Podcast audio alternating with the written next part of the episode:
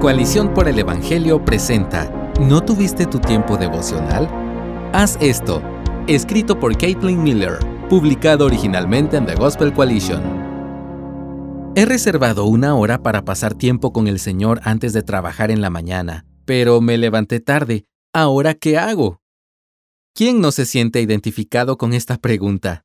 Es indudable que no todos tienen su tiempo devocional a primera hora en la mañana, algunos cristianos cierran el día con un tiempo prolongado en la palabra y en oración. Algunos se toman la hora del almuerzo para hacer su devocional. Pero casi todo el mundo ha experimentado el perder un día o más, soñar despierto durante el tiempo de oración o tal vez hojear las escrituras mientras nuestra mente está en otra parte. Atesoro mi tiempo temprano con la palabra de Dios en mis mejores mañanas además del asombro que quiero tener siempre al pasar tiempo en la presencia de nuestro Rey, un Rey que me ama, por cierto. Esa comunión con Él tiene una manera de estabilizarme y fortalecerme para el día que tengo por delante al brindarme un corazón tierno y una mente humilde que solo Él puede formar en mí. Pero el Señor sabe, literalmente, que tengo mis mañanas en las que acorto el tiempo, ya sea porque me quedé dormida o me distraje con otras tareas, o hasta pierdo ese tiempo por completo. Me siento desorientada al comenzar el día siempre que lo hago. Puede que sea impaciente y cortante con algún vecino al salir por la puerta, cuando debería haber ido más despacio y ser más amable.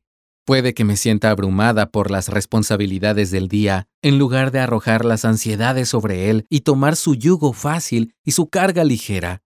Es posible que tome decisiones basadas más en la racionalidad humana que en la sabiduría espiritual.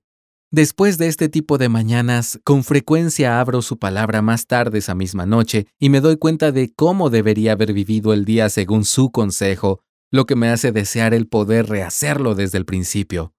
Entonces, ¿qué debemos hacer cuando surgen días así? Número 1. No te condenes.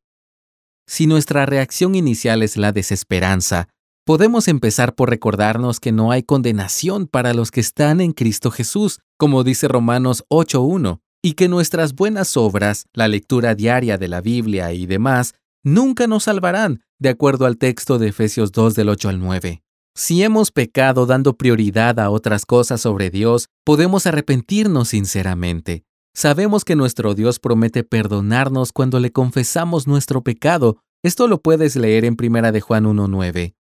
Nada, ni siquiera el tiempo que no pasamos con Él, puede separarnos de su amor, según Romanos 8 del 38 al 39. Número 2. Mantén la prioridad. Aún así, no queremos que la ausencia de tiempo con Él se convierta en un hábito aceptado gradualmente si le damos cada vez menos prioridad.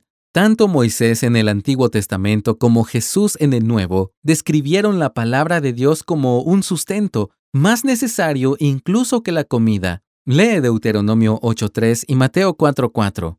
Hacemos bien en considerar la escritura como lámpara para nuestros pies y lumbrera para nuestro camino, como el salmista en el Salmo 119.105. Solo ella puede discernir los pensamientos y las intenciones de nuestro corazón, el cual es demasiado engañoso para entenderlo de otra manera, según las palabras de Jeremías 17.9 y Hebreos 4.12 es nuestra única arma ofensiva contra las artimañas del enemigo, como nos dice Pablo en Efesios 6:17 y añade en Romanos 10:17, es la fuente de nuestra fe. Es por eso que sin duda sentiremos las consecuencias de esa falta de tiempo en la palabra de Dios a lo largo del día, no en forma de condenación, sino de disciplina natural.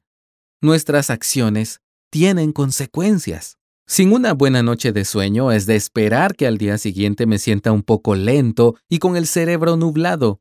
Todavía puedo funcionar y desenvolverme a mi manera, pero conozco los efectos de su ausencia y eso me hace estar aún más decidida a tenerlo.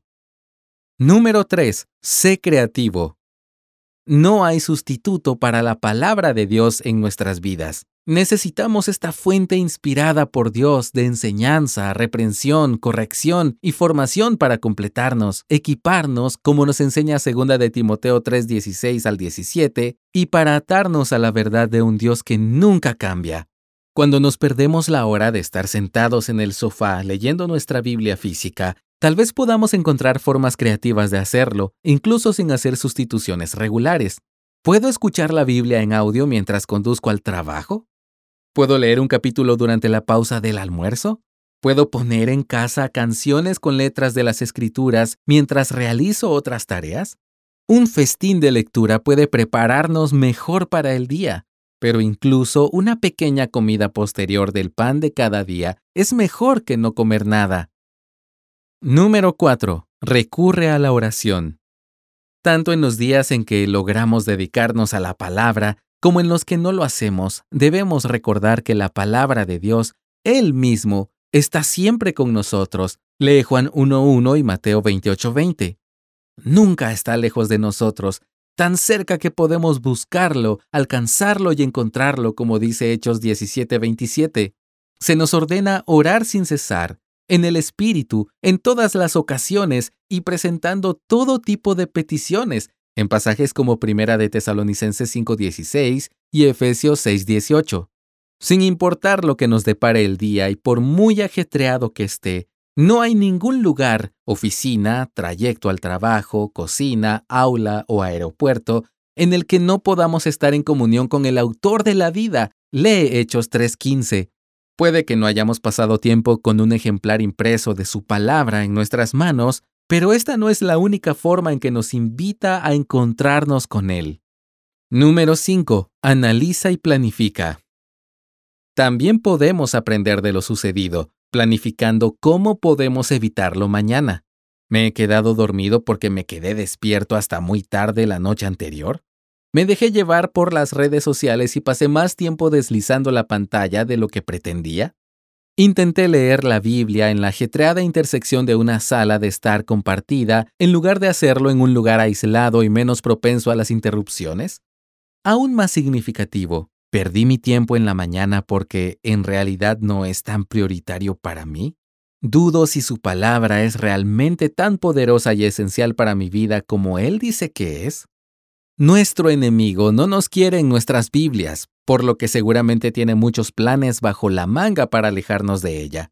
Al identificar sus tentaciones, debemos considerar nuestras debilidades y planificar una defensa contra ellas. Podemos proteger el buen depósito que el Espíritu Santo nos ha confiado, la mayor amenaza de nuestro enemigo. Ninguna tentación, ni siquiera un episodio extra de televisión a altas horas de la noche o revisar el correo electrónico justo cuando nos levantamos será tan grande como para no poder resistirla. Lee Primera de Corintios 10:13. Misericordias nuevas cada mañana. Las misericordias de Dios se renuevan cada mañana, como leemos en Lamentaciones 3:22. Lo han hecho esta mañana, cuando nos hemos quedado dormidos, y lo harán mañana, cuando nos propongamos volver a intentarlo. Mientras tanto, podemos acostarnos y dormir en paz, como el salmista en el Salmo 4.8, recordando que la palabra de Dios es más preciosa que el oro y más dulce que la miel, como leemos en el Salmo 19.10, a la vez que nos encomendamos a su amor inquebrantable, porque incluso cuando somos infieles, Él permanece fiel. Gracias por escucharnos. Si deseas más recursos como este, visita coaliciónporelevangelio.org.